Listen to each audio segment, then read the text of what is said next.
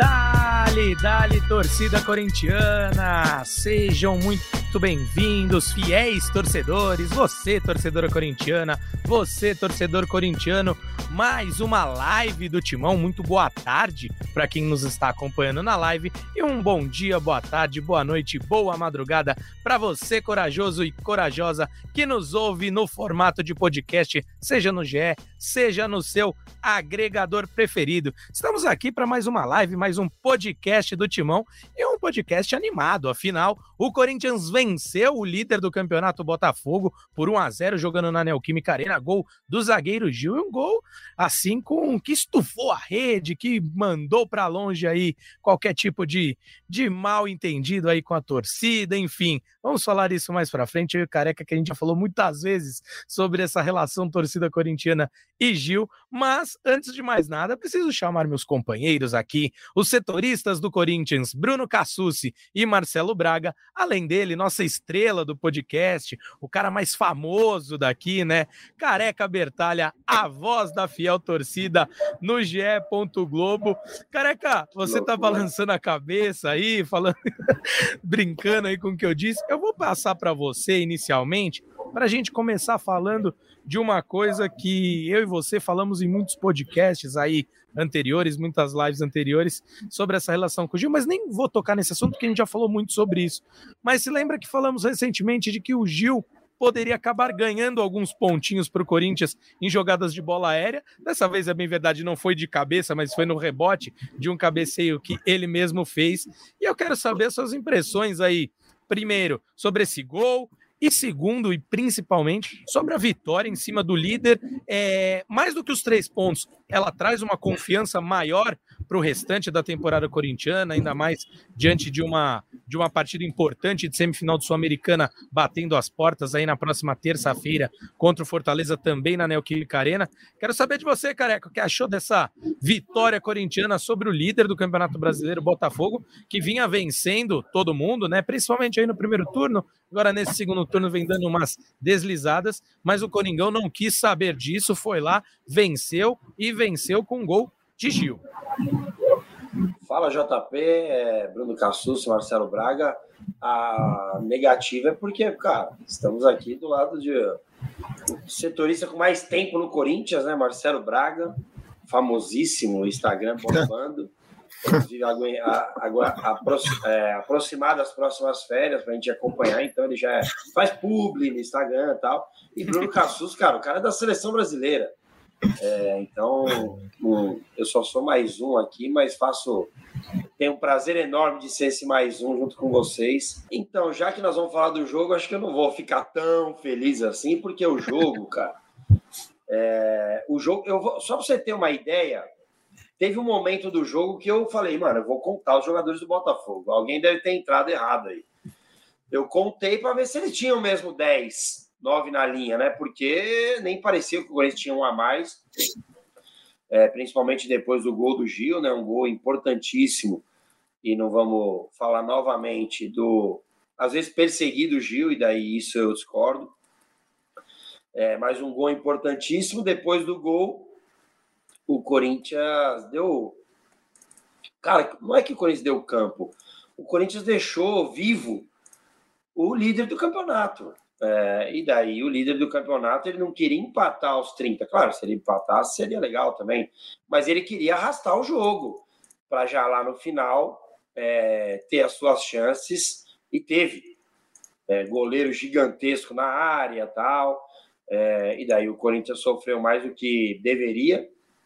É, eu no estádio sofri muito, muito, muito, muito, porque eu estava com medo justamente de de deixar o Botafogo vivo até o final, mas graças a Deus é, a vitória se manteve, uma vitória que não é maravilhosa na, no sentido de bola jogada, né?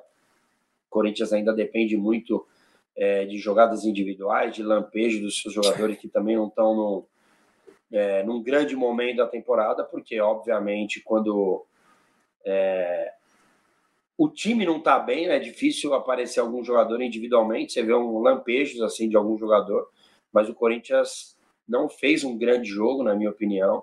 mas conseguiu uma vitória que essa sim, os três pontos maravilhosos que fez o Corinthians subir quatro posições na tabela, né? Ainda tinham dois times para jogar, né? O Cuiabá jogou e perdeu mesmo, então o Corinthians ganhou também essa vaga.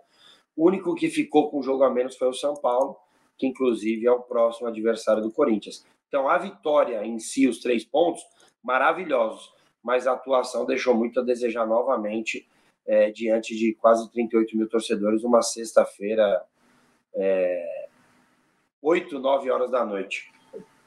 É isso aí. Uh, claro que a gente está vendo aí os melhores momentos para quem está nos acompanhando na live, né? Seja no YouTube, seja na Twitch, seja no TikTok do GE.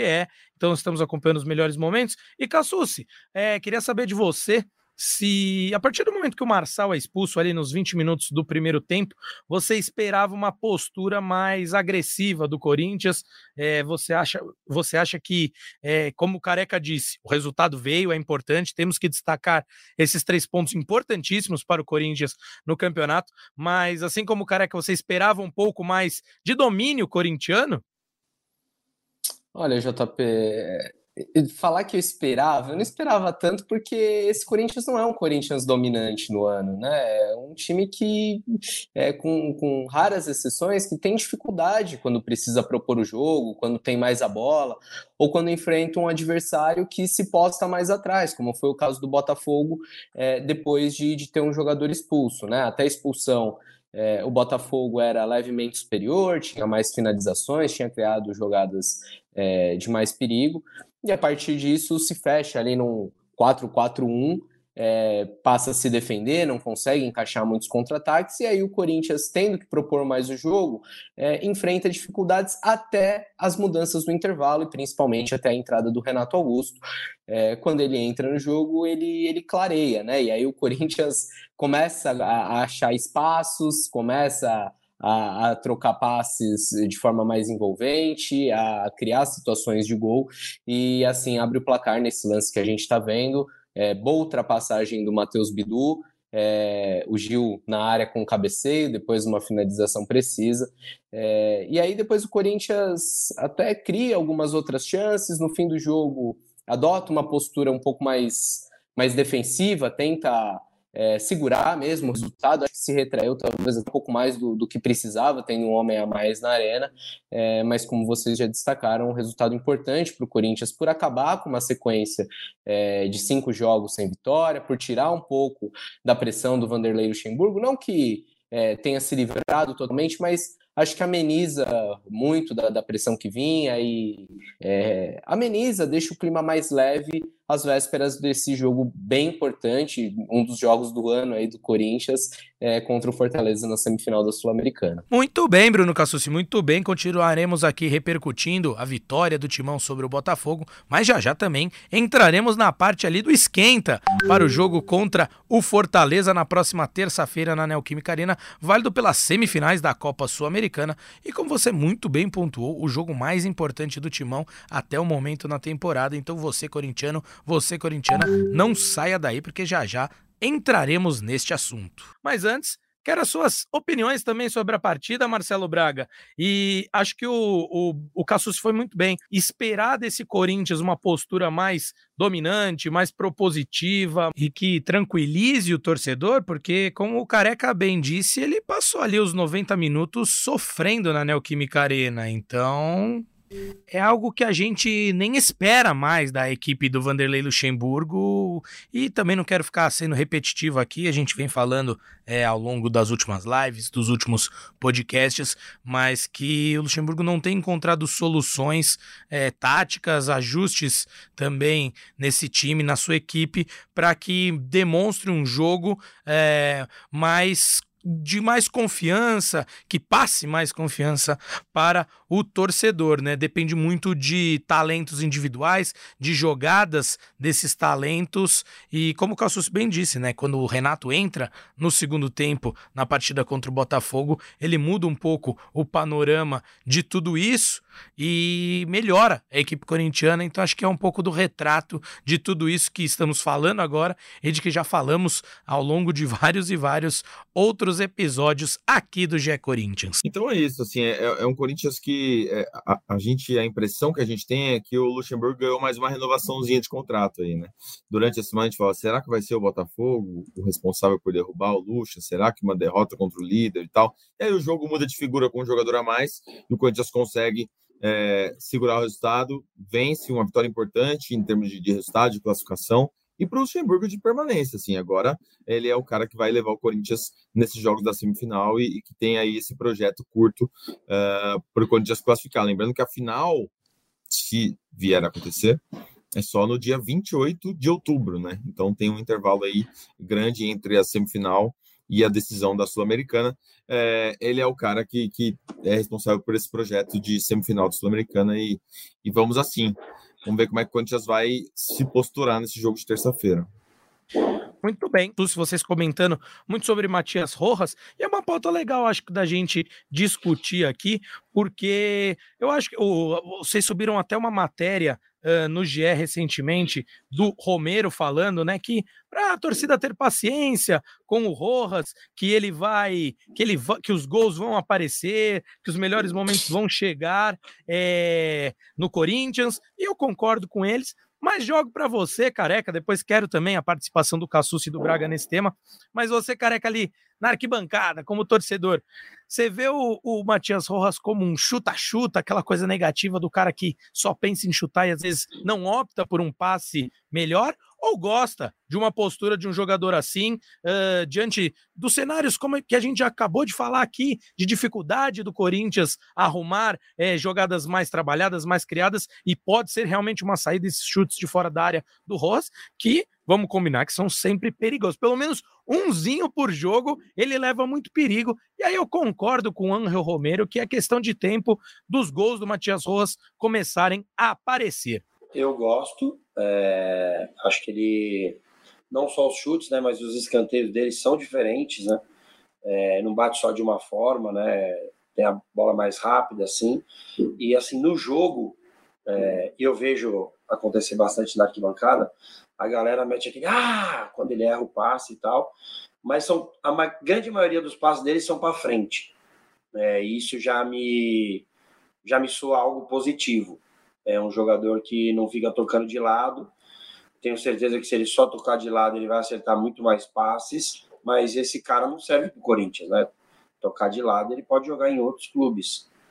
O cara, quando está no nível de Corinthians, é, ele tem que ter algo diferente e assim, acho que o Rojas sofre um pouco é, quando o Corinthians não tem é, dois caras agudos, né, ali se aproximando principalmente do Yuri, mas nesse jogo ele já acelerou bastante passe, principalmente quando estava 11 contra 11 ali com o Wesley, né? Inclusive os meninos fizeram um jogo melhor quando estava 11 contra 11, quando estava 11 contra 10. É, mas eu gosto, eu gosto do Rojas, acho que os chutes perigosos, não tô de verdade é, ai meu Deus, o Rosa não faz gol, cara. Acho que, é, como disse o Romero, acho que vai acabar saindo uma hora ou outra aí. Espero que saia num momento bem importante, quem sabe amanhã. É, mas eu tenho gostado porque ele já parte do princípio que ele tem que tocar para frente, que tem que acelerar o jogo. É, e eu gosto de jogador assim, para ficar tocando de lado para trás. Melhor jogar em time menor, pequeno, sem muita, sem muita pressão. No Corinthians ele tem que jogar para frente mesmo, ser diferente é, então eu tenho gostado do Rojas, mesmo ele errando é, bastante passe em alguns momentos, só que, como eu disse, passe para frente. Perfeito. A Susi Braga, vou começar por você, Susi. É, crê que também o Matias Rojas está sendo explorado da melhor forma nesse Corinthians? Ou você gostaria de vê-lo atuando é, de alguma outra maneira que o Luxemburgo não está explorando? Quais são suas, suas impressões iniciais, podemos dizer assim, deste Matias Rojas que ainda está nas suas primeiras atuações com a camisa corintiana? É, bem inicial, né? São apenas 11 jogos. É, e com, com uma lesão no meio, né? Não é que ele teve uma sequência, então joga, para para a data FIFA, depois para para a lesão é, ainda abaixo do que, do que se imaginava quando ele chegou, né? Um jogador que veio com muita expectativa da torcida para uma posição que é carente. É, o Corinthians sofre muito para achar esse, esse jogador da ligação sobretudo quando não conta com o Renato Augusto, e isso acontece bastante na, na temporada, já que o Renato Augusto não, não tem condições físicas de estar sempre em campo. É, mas acho que, que pode, pode crescer com o passar do tempo, com essa adaptação citada pelo Romero, que não é só uma adaptação ao futebol brasileiro, à forma de se jogar aqui, ao jeito que o Corinthians atua, mas também é uma adaptação ao novo país, a uma nova cultura, e tudo isso demanda tempo.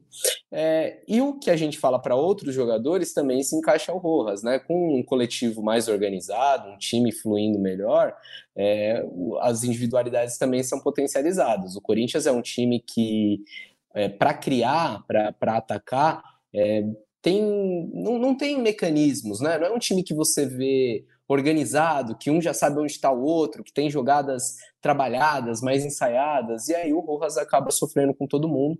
Em relação ao posicionamento, pelo que o próprio Rojas falou e pelo que a gente viu é, de informação, de vídeos antes dele chegar, ele flui melhor é realmente pelo lado direito, pode jogar centralizado, pode até jogar pela esquerda, mas ele vai melhor quando joga pela direita, e é por ali que o Luxemburgo tem escalado ele. É, mas acho que é mesmo uma questão de, de tempo e do, do coletivo estar tá mais ajustado para o Rojas também é, crescer de produção. É, de repente, é, é, uma, uma dupla de ele e o Fagner, né? Eu não sei em quanto, quantos minutos da temporada eles jogaram juntos, é, porque o Fagner teve muitos problemas de lesão também, o Rollins também teve essa lesão, então no segundo tempo ali eles conseguiram ficar em campo ao mesmo tempo na, na etapa final do jogo do Botafogo. É um lado que o Corinthians pode explorar melhor ali, né? De, de criação, de chegada na área.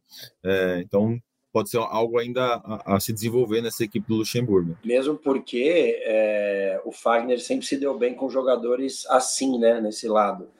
Não só jogadores de um contra um, é, que daí não dá nem espaço para o Fagner passar, né? O, o Fagner, lembrem que o, com o Jatson, eles davam muito bem nisso, né? E o Rojas é um cara que traz a bola por dentro para ajudar na criação, liberando o corredor. Então, acho que é sim, o Braga falou muito bem, Acho que eles podem se entender bem por ali, é, com o Rojas dominando o pé bom dele, né, que é para dentro do campo. É, óbvio, não vai para fora, mas vocês entenderam. E liberando o corredor para o Fagner passar e fazer a ultrapassagem. Acho que é uma boa opção e acredito que seja né, a opção que o Luxemburgo vai usar amanhã. Não, acho que ele vai voltar com o Renato e o, e o Rose deve voltar ali para jogar aberto. Também acho, careca. É, é claro que o Wagner já não tem o mesmo vigor de alguns anos atrás, mas ele ainda consegue fazer esse trabalho. E muitas vezes eu concordo com você, viu, Careca? As críticas são feitas ao Fagner apenas aí em cima desta mudança né, de, de comportamento físico dele, assim, de não ultrapassar mais tanto, mas esquece de se olhar ali para uh, ah, a forma como o time está sendo montado, e isso, obviamente, vai influenciar na, na atuação dele, no desempenho dele. Vou ler mais alguns comentários agora, amigos. É, vou passar para o Braga aqui, uh, antes de mais nada, para ver se estou com algum problema aqui no áudio. Não, Podemos seguir então, Marcelo Braga, me dando alguns toques, vamos ajeitando. Peço encarecidamente a compreensão, porque isso acontece. A galera estava cornetando aqui, cadê o Padrão Globo? Isso acontece nas melhores emissoras e locais mundo afora, meus amigos. Mas vou aproveitar agora sim para ler alguns comentários. O, falando um pouco do Rojas ainda, o Maximiliano Garcia diz o seguinte: tem que ter bom senso tem que arriscar chutes mesmo, principalmente quando está clareado. Mas optar pelo passe quando o gol está bloqueado. Mas ele vai vingar sim, assina embaixo do que o do que o Maximiliano Garcia falou. Acho que tem que ter esse discernimento ali de qual é a melhor hora da, da finalização, qual é a melhor hora para optar pelo passe, principalmente quando um companheiro está livre. Não, só eu, eu, eu fiz a, a, comparação com o Bruno César, né, por ser um, um, cara que tem volume de chute, mas é um dos comentários que, que um seguidor mandou é que ele tem o gesto técnico do Alex quando ele chuta. E eu achei realmente parecido, cara. Verdade. O Alex, que, que foi campeão da Libertadores pelo Corinthians, hoje é nosso comentarista no, no Sport TV. Perfeito, lembra muito mesmo, é concordo, concordo plenamente. Ler mais alguns gols aqui, ó. O Matheus Rocha falando do Rojas também. Esse gol sai amanhã. Amanhã sai esse gol, na verdade, ele fala. o, o Ibiraci Gustavo fala: ouço sempre vocês, parabéns.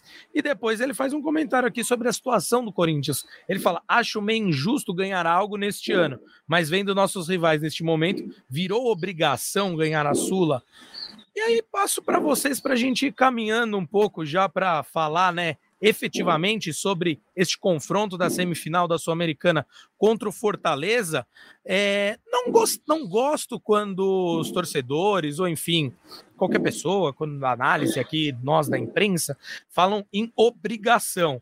Não gosto quando se trata um título como obrigação, porque o Corinthians não está jogando sozinho o campeonato, está jogando contra adversários, adversários qualificados, como o caso do Fortaleza, que há anos tem um time muito competitivo. O trabalho do Voivoda já dura mais de duas temporadas, então tudo isso também entra em campo. O Corinthians não está jogando é, contra ninguém, está jogando contra um adversário extremamente qualificado. Então, eu acho difícil falar em obrigação. É claro que seria ótimo para o Corinthians em todos os aspectos esportivos, levantar uma taça ainda em 2023, conseguiria uma vaga na Libertadores via Sul-Americana coisa que está muito difícil no Campeonato Brasileiro, além do que conseguiria uma vaga na Copa do Brasil. São três pontos cruciais. Vou começar com o Cassucci primeiro, depois vou passar para o Braga e para o Careca também analisarem esse ponto. Mas você tende a concordar com o que eu falei, Sussi? Falar em obrigação é meio complicado, que seria importante para o Corinthians, é, salvaria o ano, tanto esportivamente quanto nesses outros pontos que eu trouxe,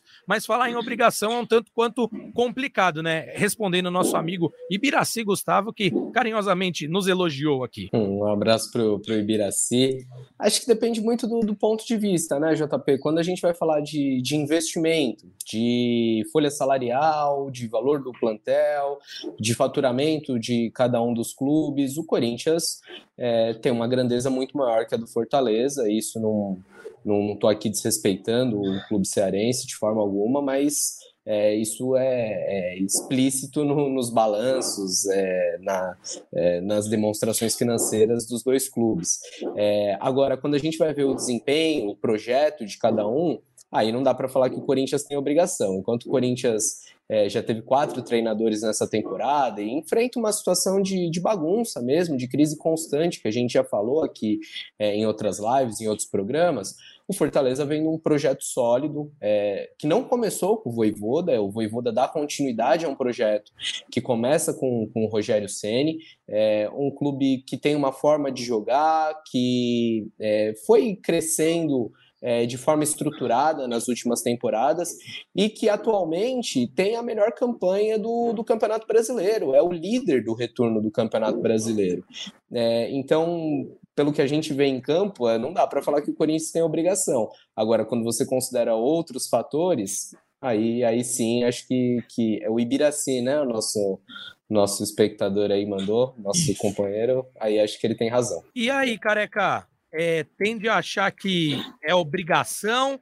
Uh, concordo, eu vi que você estava até balançando a cabeça na hora que eu falei que o Corinthians vai enfrentar um adversário, um adversário difícil, né? Então, quero sua voz, a voz da torcida aqui, não. falando sobre. É, é, difícil falar em obrigação, né? Imagina, não existe isso no, no futebol e acho que é, é em cima do que você e o se falaram, assim, vocês já foram bem felizes é, e você vê como Fortaleza não precisa é, tá com ganhando o que o Corinthians ganha de TV, estádio, patrocínio, para ter um time organizado, né? Não precisa disso tudo.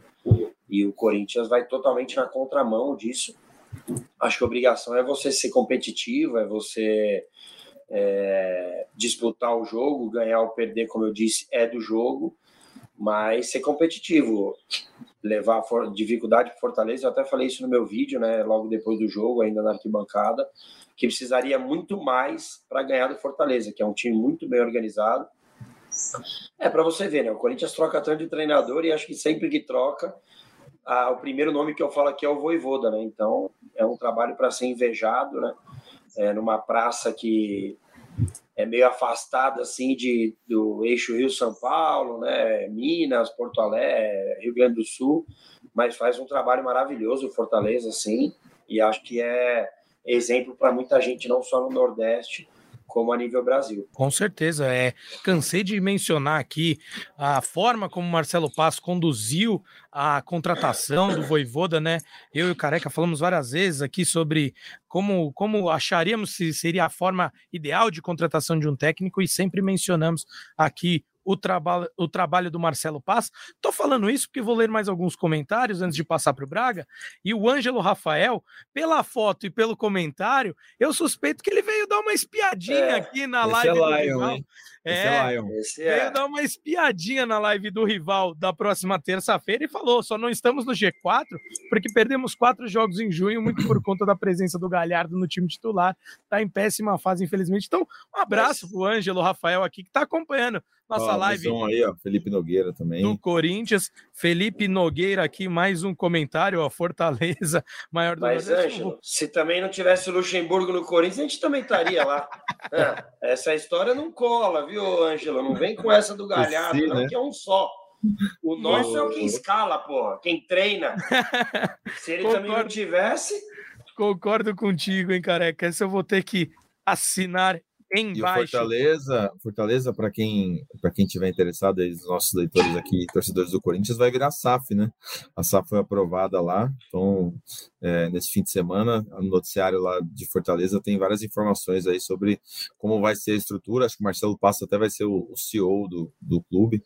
Então, é, quem tiver interesse, o torcedor do Corinthians tem muito interesse sobre isso, né? Acho que no Corinthians vai demorar para a gente viver alguma coisa assim, se é que a gente vai viver alguma coisa assim mas quem tem interesse nesse tema pode ver é, o noticiário do GE. Globo, pessoal de lá. Antes de você entrar, já que você fez esse convite, vou esticar este convite também, mais um trabalho nosso é, aqui do GE fica, fica o convite para ouvir o podcast Dinheiro em Jogo, o último, o último episódio do podcast Dinheiro em Jogo, do Rodrigo Capello. Tive o prazer de participar com ele ali na edição, né? Alinhamos alguns pontos, tive o prazer de editar a última, o último episódio do Dinheiro em Jogo e ele fala sobre essa terceira, o que ele chama de a terceira onda das SAFs aí. Então ele entra muito, né? Tem mais uma hora e vinte de podcast falando, detalhando esse tema. E o Rodrigo Capello, que é uma referência aí na para nós aqui do GE nessa questão de, de staffs e essa parte financeira dos clubes brasileiros.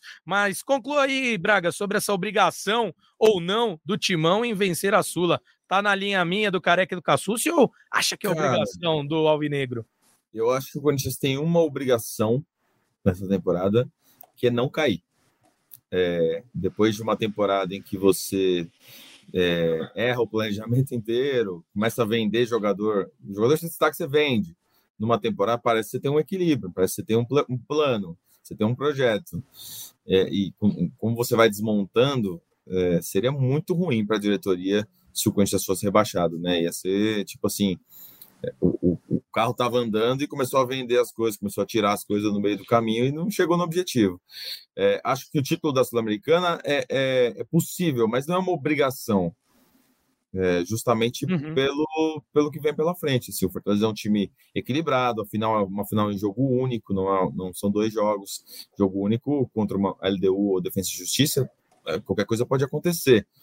É, acho que não é obrigação, mas é um caminho que é possível, né? O torcedor olha para a tabela hoje e vê um, uma possibilidade de título enorme, assim, é, talvez mais até do que em 2019, quando pegou aquele Del Valle, que era um time muito forte é, na América do Sul.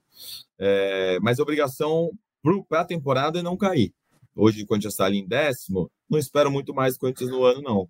Chegar ali em oitavo, sétimo, mas é de resto é, é, é não não brigar pelo rebaixamento até as rodadas finais. É, e, e, assim, até para completar, eu concordo muito com o que o Braga falou, e acho que é, no esporte você não pode falar a obrigação de, de vencer, mas acho que o Corinthians tinha outras obrigações, é, mais até prioritárias, que não foram cumpridas nesse ano, né? A obrigação de montar um planejamento para o ano inteiro, não um planejamento que você muda a cada dois, três meses de acordo com como vão os resultados. Acho que o Corinthians tinha a obrigação é, de se estruturar melhor nas categorias de base para que elas é, suplantassem o elenco principal. É, por mais que a gente veja muitos garotos sendo aproveitados, isso é positivo, né? A gente tem Moscardo, tem Pedro, enfim, tem uma série de garotos, Wesley, é, mas a gente vê um sub-20 sofrendo, a gente gente vê garotos que sobem e com menos de 10 jogos já estão sendo vendidos. Então, acho que o Corinthians tinha outras obrigações que não foram cumpridas. O título da Sul-Americana não é uma obrigação, é, nem pela, pelo que se apresenta agora, nem lá no início, né? Acho que a obrigação do Corinthians é competir, é se organizar muito melhor, é algo que não foi feito nesse ano e que, que precisa ser feito para os próximos, para o Corinthians voltar a estar tá num, num patamar que, que se espera do Corinthians, está brigando é, de igual para igual com, com os principais clubes do Brasil. Ao mesmo tempo, ontem, quando teve a final da, da, da, Copa do Brasil e o São Paulo foi campeão, é, eu me peguei pensando, pô, o Flamengo não merecia ser campeão nesse ano pelo ano, pela bagunça, pela troca de treinador, pelo problema de bastidor, papapá. Só que o futebol para sorte do Corinthians, não é um, um, um, campeonato de merecimento, né? De, de quem se organizou melhor vai ser o campeão, quem tem é, o melhor projeto. Às, às, vezes as coisas acontecem de outra forma, né? Então o Corinthians tem chance, assim. Não é porque teve um ano trágico, não é porque trocou de, de técnico 25 vezes e, e, e rodou o elenco é, que não tem chance tem chance. E, e, acho que essa é a boa notícia para o torcedor do Corinthians. Assim, mesmo depois de tudo isso, o ano pode acabar com um título, né? É, é, surpreendentemente. Chance há, mas não obrigação. Acho que vocês conseguiram. É, a gente desenrolou muito bem esse assunto em falar que obrigação é sempre difícil em falar obrigação de título, porque há outros adversários, há outras é, estruturas, mas aí a parte final do Cassus, complementando o que o Braga já havia dito, aí eu assino embaixo com vocês que a obrigação é um Corinthians mais organizado, dentro e fora de campo, um Corinthians que não fique ali brigando para contra o rebaixamento, né? Aí sim, eu acho que é uma obrigação, uma postura que o Corinthians, como clube, como diretoria, deve assumir. Vou ler mais alguns comentários aqui, meus amigos. O Diógenes Cardoso, olha, está, olha só, estamos muito internacionais hoje, porque o Diógenes Cardoso fala o seguinte, meu, meus amigos. Vou até pedir auxílio da Luz aqui para colocar na tela o comentário dele que eu não estava conseguindo, agora foi. Manda um salve aqui para nós no Japão. Sair em horário diferente do serviço e conseguindo acompanhar vocês na madrugada. Então, um grande abraço aí para o Diógenes, que está nos acompanhando do outro na lado. madruga, mundo, né? né? Quase quatro da manhã. Lá. Deu um migué no trampo ou saiu mesmo no horário alternativo? Um abraço, ah, Diógenes, que legal. É, cara, cara, o, o, cara tá dando moral pra gente, você quer derrubar o cara falando Traz que... Quero derrubar. Você acha que o chefe, você acha que o chefe dele japonês lá, o Suzuki da vida, tá veio da live? Traz o bastidor aí, Diógenes. Como é que foi a fuga do trabalho? Conta pra gente. É, isso aí, óbvio. É, a, a, galera no chat agora ficou curiosa, né? Tem que, tem que contar o complemento de tudo isso, Diógenes. Agradeço, sim, a audiência de vocês. É, o Leonardo Ruiz fala sobre é, agora com o título de São Paulo, o Timão pode ir para a Copa do Brasil do ano que vem. A gente vai explorar isso mais para o fim da nossa live também. Fique, fique de olho, Leonardo Ruiz. E vou ler mais alguns comentários. O, o Taylor Ferreira fez um comentário que eu achei interessante e vou até repercutir um pouco com vocês ainda nessa esteira da Copa Sul-Americana. Ele falou o seguinte: senhores viram que a Comebol colocou a final em um estádio para 25 mil pessoas? É verdade, não vai ser mais em Montevideo, a final será em Punta del Este, também no Uruguai. Não faz sentido exigir 35 mil para semis. E eu achei interessante o comentário dele, né? Porque a Comebol, às vezes, ela ela mesmo se sabota. É bem verdade que Corinthians e Fortaleza já costumam mandar seus jogos em estádios com capacidade maior do que 35 mil lugares, mas o Defensa e Justiça, por exemplo, que está do outro lado da chave, não poderá mandar o jogo é, no seu estádio. Salvo engano, mandou no estádio do Lanús a última partida, já na última fase. Tivemos o Bragantino também mandando o jogo na própria Neoquímica Arena, né? O, o Corinthians alugou o estádio para o Bragantino jogar contra o América Mineiro. Então é meio curioso essa postura da Comebol aí. Queria um comentário, ainda que breve, de vocês sobre essa postura da Comebol e se foi do agrado dos senhores essa mudança para a Punta del Leste. Olha, JP, não me agrada nem mesmo a final em, em, jogo único. Por mais que você possa argumentar que ah, isso traz emoção para o evento, isso comercialmente é melhor, mas estamos na América do Sul, sabemos que não é fácil o deslocamento aqui, como é na Europa, né? Que você faz tudo de trem, ou que você tem voos muito baratos é, entre países, já que os deslocamentos são menores. É, prefiro aquele formato raiz mesmo, de dois jogos, cada um decidindo em sua casa.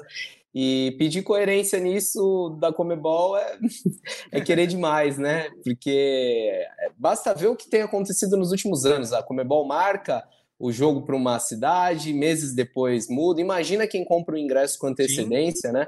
Ano passado já tinha sido assim, porque a final foi marcada para Brasília. É, depois de um tempo, descobriram que tinha uma eleição no Brasil naquele final de semana, tiveram que, que, mudar de país a final do torneio. E agora, mais uma vez, uma mudança. É, como, foi, como foi dito, é, existe uma exigência de que os estádios na semifinal tenham pelo menos 35 mil lugares. Essa exigência não existe na final, então a Comebol mandou para um, um estádio menor. Mas, enfim, é, até aproveitando esse assunto de organização, de parte de fora de campo, é, trazer para o nosso ouvinte, para o nosso espectador aqui da live, a premiação é, da Sul-Americana, o campeão é, leva 5 milhões de dólares, o que dá 25 milhões de reais, é um bom dinheiro, e o vice-campeão leva 10, é, 10 milhões de reais, 2 milhões de dólares. É um prêmio bacana, mas o mais importante para o Corinthians é a conquista de um título inédito, um título que é, recolocaria o Corinthians é, na, na, Copa Libertadores, é, que faria o seu torcedor voltar a sorrir aí depois de, de anos difíceis, né? Desde 2019 o Corinthians não levanta uma taça, é, mas além de tudo tem, tem esse bônus aí que é um dinheirinho pingando no cofre. Eu dei uma busca aqui, 24 mil 683 torcedores estiveram no estádio Mário Kempis em Córdoba, na Argentina, para ver a final do ano passado São Paulo e Del Valle. Eu tenho um amigo que foi, chegou para Buenos Aires, depois pegou carro até Córdoba, acho que algumas horas assim de viagem. É, foi uma saga. Um, um trajeto meio complicado. É, agora em Montevideo, é perto de Montevideo, Punta, né? Deve ser uma hora de. de, de uma hora e pouquinho de carro, é. Uhum. é. Só que também o prazo é curto, né? Porque a, a, a decisão é no dia 20, no dia 3, né? No dia 3 e a final dia 28. São 25 dias aí, um mês para organizar uma viagem para Montevidéu. É, as caravanas vão, vão de ônibus tal, mas fica caro para quem para quem for de, de, de, avião, comprar passagem, hotel tal. É, vai ver, eles estão apostando que não vai passar mesmo de, de 25 mil, de 30 mil torcedores. Você acha que estão subestimando a Fiel, careca? Ou, ou a Sul-Americana não é um negócio que vai seduzir em 25 dias para todo mundo ir para o Uruguai? Ah, acho que todo mundo não, mas eu acho que 25 mil caso o Corinthians passe, né? É, acho que 25 mil é pouco. Mas assim, acho que ninguém poderia falar melhor que o Cassucci, né? Por isso, ainda bem que ele foi o primeiro a falar, né? O cara que está direto acompanhando coisas da Comebol aí. Se fosse algo sério, não seria Comebol, né? Então, assim, acho que a Comebol tá fazendo a da, delas, né? Se fosse algo, como eu disse, se fosse algo sério, não seria Comebol. Então, mudar agora, é, e principalmente pelo que o, o, o amigo que está acompanhando a gente falou, na semifinal te dá uma obrigação e na final não. É, mas, é isso, ao mesmo é tempo, acho que Punta del Leste, para quem for nessa final, é, o setorista que viajar, o torcedor, se o Corinthians for para a final, acho que deve ser uma viagem bem legal. Punta del Leste. Se passar, eu vou com o meu carrinho mesmo, com três malucos e vambora. eu, tô vendo, eu tô vendo até bastante gente no chat falando que tem que passar do Fortaleza primeiro. Exato, tá, exato. Lógico, a gente não tá botando Corinthians na final, mas a gente tá é, exercitando essa possibilidade. Conjecturando, conjecturando. Até porque estamos no GE Corinthians e não no GLDU, GE é, é, Defesa e Justiça, mas é isso, não, de forma alguma estamos colocando como uma certeza o Corinthians na final, mas é, faz parte, até pelo tema que, que o nosso querido ouvinte aqui, nossa audiência trouxe. E para concluir, eu acho que essa mudança foi um receio da Comemol muito mais pelo lado de lá da chave do que do lado do Corinthians e do Fortaleza. É, LDU e Defesa e Justiça não tem torcidas muito grandes. Uh, o Defensa e Justiça tem a vantagem de ser muito próximo ao Uruguai, mas uma, uma torcida muito menor que a LDU e de que todos os outros, nem se fala de Corinthians e Fortaleza. E a LDU tem uma torcida relativamente grande lá no Equador, mas é muito difícil o deslocamento do Equador ao Uruguai, né? Então, acho que todos esses fatores, como será um deslocamento muito difícil também no caso da classificação do Fortaleza de Fortaleza ao Uruguai. Então, todos esses fatores fizeram a Comebol optar por mudar esta esta sede da final, que seria no Estádio Centenário de Montevideo, que tem capacidade para, salvo engano, 50 mil torcedores, e para um estádio que tem metade de sua capacidade, mas acho se que se pontuamos aqui. Se o Fortaleza passar do Corinthians, quem for para o Uruguai já tem que sair. Sai do estádio. é isso. É isso. O, o, o, JP, uma prestação de serviço, Careca falou aí que, que pensa em ir de carro, né? Eu, daria mais ou menos 1.900 quilômetros, um dia de viagem ininterrupto. Lógico que ninguém faz 24 horas dentro de um carro, então você vai parar ali no meio do caminho, talvez em Porto Alegre ou em Florianópolis antes, vai dar comer, uma descansada. Vai comer comer aquele espetinho de frango, pagar 30 reais, né? Tal, oh, café, não, não, não, não. Não, tem que parar, tem que parar numa cidade, assim, se forem solteiros comigo, provavelmente Florianópolis. Se forem casados, acho que tem que parar numa cidade qualquer lá só para dormir mesmo. É, e dá até para pesquisar uma passagem, às vezes encontra uma promoção, para ali em Porto Alegre, a viagem já fica bem mais rápida, né? E aí em Porto Exato. Alegre pega um carro, pega um ônibus, enfim, é, já fica essa prestação de serviço para quem está se planejando, quem está sonhando com essa viagem daqui a um mês. É isso aí, meus amigos. Temos aqui, estamos caminhando já para a parte final de nossa live. Agradecer todo mundo que está nos, nos acompanhando, participando. O chat está bem efetivo. Já peço desculpas, é claro, que não conseguirei ler todas as perguntas de todos vocês, mas não deixe de agradecer o carinho e a audiência de todos e de todas que acompanham este GE Corinthians. Careca, vou começar por você, essa, porque é uma polêmica que eu vi é, muita gente falando Oi, sobre. Pan. Põe pan. Não tem um. Polêmica. Polêmica. Polêmica, careca Bertalha. Fernando Antônio Costa Lima diz o seguinte. Não, brincadeira. É, os corintianos estão caindo pro verde limão. Que absurdo essa camisa sair da tradição, não acham? A gente trouxe algumas matérias, né, no GE. Globo sobre a nova terceira camisa do Corinthians, que é amarela né? Uh, vendo ela pessoalmente ali, dá para ter certeza que é amarela, inspirada no discurso do doutor Sócrates, lá no Vale do Anhangabaú, sobre a democracia brasileira, a história vinculada à democracia corintiana também, que isso aí ninguém apaga e todo mundo sabe do tamanho da importância e da relevância disso.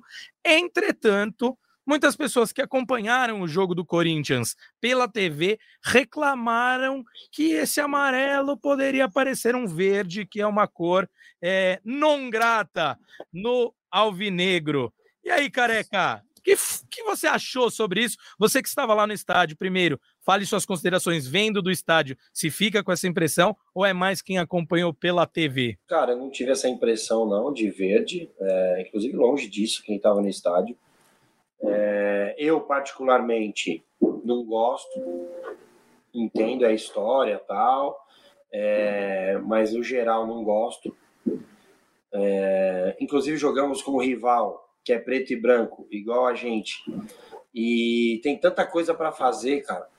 É, o Corinthians tem o uniforme todo branco, tem o listrado, poderia fazer todo preto. Já teve uma vez, era um, era um branco com um tom mais quase cinza, assim. Eles, cara, acho que tem tanta coisa para fazer e daí é uma polêmica que o Corinthians também poderia ter mais cuidado, sei lá, mas não é algo que, ó, oh, meu Deus do céu, acho o fim do, do mundo. Eu não compraria, mas acho que é uma polêmica até desnecessária, assim, não vejo grande impacto nisso, não. Mesmo porque, como eu disse, do estádio estava bem longe de ser verde. Galera, sabe uma polêmica que eu acho que nesse caso é necessária, assim, nesse caso da camisa? É... Aí, se é, se é mais esverdeado, se é bonito, se é feio, aí acho que é uma questão pessoal. Não acho que tenha nada de verde, também não, não gosto muito do estilo da camisa, mas tem chamado a atenção e eu vi até alguns comentários em rede social sobre isso. O Corinthians usou a democracia corintiana para badalar, para lançar essa camisa, e um dos ícones da democracia corintiana, Walter Walter Casagrande está sendo ignorado nessas campanhas. E, inclusive, é muito curioso, porque quando você vai buscar as fotos do, do comício das diretas, é, o Casagrande está lá no, no palanque, né? Ele, o Sócrates, e é um ídolo vivo que o Corinthians tem e que passa batido, é, é ignorado. É, eu não, não tenho a informação do porquê disso. É, acho, aí acho, é, um, um, palpite, que pode ter relação com as desavenças recentes do Casagrande com o atual presidente do Corinthians, do Írio Monteiro Alves, e acho que se for essa a razão para ele não estar tá sendo é, utilizado, não estar tá sendo homenageado é, nessas campanhas, acho que é um erro. Acho que questões pessoais não podem influenciar nesse tipo de, de decisão e acima de relações é, institucionais e relações pessoais com o presidente do Corinthians, a gente está falando de um ídolo do Corinthians, um personagem gigante da história do clube e que acho que merece, merece respeito, merece consideração, merece ser lembrado quando a gente fala de democracia é, e tá, tá tendo uma bola fora do Corinthians nessas ações. É, é, eu concordo. Eu já, eu já conversei com o Dudu Montrollo sobre o Casagrande, inclusive. É, tive a chance de perguntar para ele se, se ele entrou em contato com o Casão para conversar, para tentarem afinar, mas o Dudu tem realmente uma, uma mágoa e uma rusga com o Casão pela, pelos comentários, assim, ele não gostou do que ele ouviu, e o Duílio é um cara que leva muito eh, para ele, né, para o pessoal, a gente sabe essas críticas, é, e, e, eu não sei, não sei se o marketing cortou o Casagrande, mas me parece que sim, me parece um, um, um raciocínio meio lógico que o Casagrande ficou fora pela, ah, pela falta de relacionamento com o Duílio, por essa, essa troca de, de, de críticas é, públicas, né? Porque o Casagrande faz críticas pesadas publicamente, porque ele é um colunista, ele é um jornalista, e o Duílio passou a responder o Casagrande também publicamente em algumas, naquela última rodada de entrevistas que ele deu no, há uns dois meses atrás, não me lembro. É, ele falou nominalmente do Casagrande e, e, e, e acho que é, essa relação está muito ruim realmente e não acho que vai se resolver uh, por uma falta de vontade aí das duas partes, mas concordo com, com o Cassus, assim, é muito, é, é muito ruim o Casagrande não participar desse episódio, dessa homenagem, desse resgate histórico do Corinthians, porque ele é um cara que fez parte desse período. E aí, uma outra questão, assim, eu também acho que bonito, feio, é, é, é um gosto de cada um, é mais o preço, né? É, é, eu acho que a gente olhou, olhando pela TV, na arena, tinha um monte de gente já com a camisa amarela ali mas não sei se elas eram originais, né? Porque a, a pirataria também já estava rolando é, e é muito mais barato, né? A gente viu camisas aí de 700 reais quase e tal. Uh, então, é, é, precisa ser um pouquinho mais acessível, né, para o torcedor do Corinthians. Ô Braga, você sabe que você tirou o que seria o meu comentário, que o Cassus trouxe muito bem uh, esse, essa questão com o Casão, é, trouxe muito bem essa questão da, da da democracia corintiana ter sido pano de fundo para o lançamento dessa camisa, e até eles usam né, aquela imagem deste comício que eu, que eu mencionei no Vale do, do Anhangabaú. Salvo engano, estão Casagrande, Dr. Sócrates, Juninho Fonseca é, e mais alguns jogadores que agora eu não vou me recordar, mas eu ia falar exatamente isso, Braga. Mais do que uh, cor da camisa ou não, tem até um comentário aqui do Maximiliano Gabriel Garcia, que já tinha participado, falou: para de besteira, a camisa é, é linda. E aí ele fala: pena que o preço não é mais acessível. Então, quando você traz uma pauta é, popular dessa forma, só que afasta o grande público, a gente já falou de preço de ingresso na Neoquímica Arena, e agora, novamente, o preço da camisa é uma questão que afasta da, da massa corintiana, né? Que é o grande trunfo do time, é a segunda maior torcida do, do país, sempre foi uma torcida extremamente popular, uma torcida enraizada é, na periferia de São Paulo, e, e, esse, e esse preço de camisa afasta. A gente conversava até na redação ontem, né, Braga? Você postou uma das fotos numa das ativações do clube e na etiqueta estava 700 reais. 700 reais é, é praticamente metade de um salário mínimo, então, assim, é um. É mais preço... da metade. É, exatamente. E então, então inviável este preço praticado. Tudo bem, é o modelo jogador, vão falar, tem o modelo torcedor que é um pouco menos, mas nada que saia por menos de 300, 350 reais. É realmente me parece, me parece que a terceira camisa é um produto premium, né? É um produto para para fazer renda realmente, assim. Então, por isso que eles vão mudando de cor, vão mudando a campanha e tal. E é um, é um produto, é como o camarote da, da arena ali, que é para um público nichado que vai fazer uma renda extra para o Corinthians. Hoje, essa renda da terceira camisa, a gente não tem números, mas é, parece ser algo rentável para o Corinthians, parece ser algo interessante, uma, uma fonte que o clube tem, e que se, se fizesse uma camisa preta ou branca, talvez não, não, não fosse igual, assim, porque a cada ano sai uma camisa diferente e esse torcedor que tem uma grana, que compra, ele dá uma renda aí para o clube. É, eu entendo a, a Gaviões da Fiel se posicionar contra, mas é um, uma guerra é, de, contra os moinhos de vento ali, né? Isso é desde 2008 que o Corinthians lança terceira camisa e vai continuar lançando, gente. Vocês, né, o posicionamento pode ser contra, pode ser único, mas é uma guerra perdida, infelizmente, aí, na visão do, do torcedor que é contra. E ó, gente, antes de terminarmos a, a nossa live aqui, a nossa edição do podcast, temos a resposta de Diógenes Cardoso. E ele fala o seguinte: vocês são demais. Deixa eu colocar aqui na tela. Vocês são demais, mas no trabalho ouço o podcast gravado, escondido dos chefes japoneses. Coloco meu emprego em risco para estar sempre acompanhando vocês. Parabéns pelo trabalho. A gente agradece demais e torce e e recomenda que o senhor tome cuidado, porque não queremos que você perca o seu trabalho, mas muito, muito, muito feliz e muito agradecido. Chupa sashimi. Muito bom, Chupa. muito bom, muito bom. Muito de bom. você estar nos acompanhando e prestigiando. E que bom que você tem gostado do nosso trabalho. Careca, vou querer é, o seu comentário final aí sobre essa questão da camisa, do preço tudo mais. Você não poderia ficar de fora dessa. E já aproveita e dê seu recado final aí, já pensando nessa partida contra o Fortaleza, né, Careca? É, a camisa já falei, né? Acho que não, não é muito do meu gosto, não. É, e quando ainda é os preços assim abusivos até, aí tô fora totalmente. É, e sobre recado, é, cara, acho que assim, amanhã, mano, quem for pro jogo, principalmente, não a, o cara que ficar em casa. O cara ficar em casa pode ficar xingando tal, mas acho que quem for pro jogo amanhã, pelo amor de Deus, pensamento positivo. É, acho que é o que resta. Acho que o torcedor tem empurrado o Corinthians. Acho que o Corinthians está nessa situação com toda a bagunça é, que o clube passa, assim, acho que passa muito pelo torcedor e que seja mais um dia é, que o Corinthians consiga fazer um bom jogo, ser competitivo. É, se puder vencer, ideal, é, para depois voltar lá para Fortaleza, porque o jogo lá vai ser bem complicado, assim como o de amanhã. E é isso, alma, né, que o Corinthians jogue é, pensando na temporada mesmo, independente dos erros, mas que o Corinthians está a três jogos de um título inédito, é, um título que daria uma importância, como disse o Cassus, não só financeira, mas para o ego do torcedor que viu ontem o seu rival comemorar um título nacional, é, que já viu outro rival comemorar o Campeonato Paulista e está numa semifinal de Libertadores. Então, o Corinthians não pode ficar para trás, mesmo sua diretoria fazendo de tudo para que isso aconteça ano após ano. Perfeito. Bruno Cassucci, suas considerações finais, meu amigo. Caso eu tenha esquecido de algo, você é um cara muito perspicaz e não vai deixar a torcida corintiana desinformada. Então, caso eu tenha falhado nesta missão, me salve, meu amigo, por favor.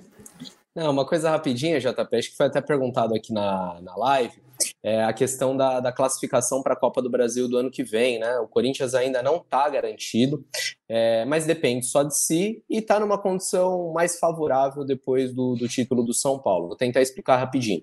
O Corinthians pode se garantir na Copa do Brasil se vencer a Copa Sul-Americana, porque aí, consequentemente, vai disputar a Libertadores do ano que vem e aí tem vaga na Copa do Brasil.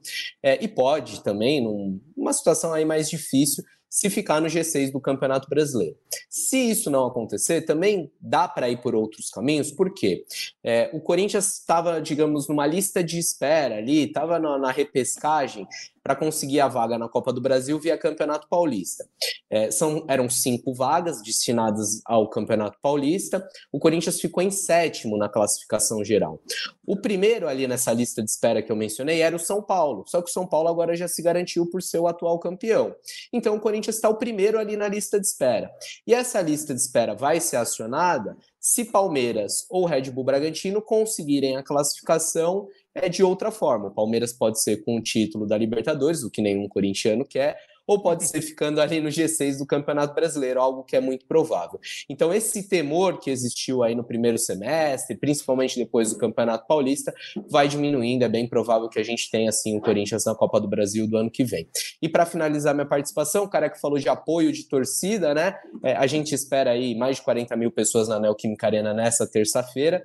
E a Gaviões da Fiel, principal organizada do Corinthians, é, já convocou aí seus membros e todos os torcedores corintianos para receberem o ônibus da equipe amanhã, na chegada a Itaquera. Também eu vi que o Corinthians prepara ações, estou tentando descobrir o que, que vai ser, se vai ter mosaico, se vai ter aquela bandeirinha de mão. Mas, enfim, a arena está sempre um caldeirão e o Corinthians vem é, tentando fortalecer mesmo essa experiência, esse clima antes dos jogos.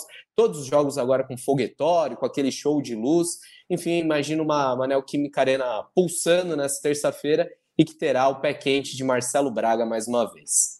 Amigos, só para aproveitar que também cobraram aí, é, a situação do Tite, vocês sabem alguma coisa se o Flamengo está tá encaminhando, né? Acho que perguntaram aqui no chat, acho que é importante, ainda mais vocês dois muito bem informados, é, quando o assunto é Tite, então, é, se vocês têm alguma coisa.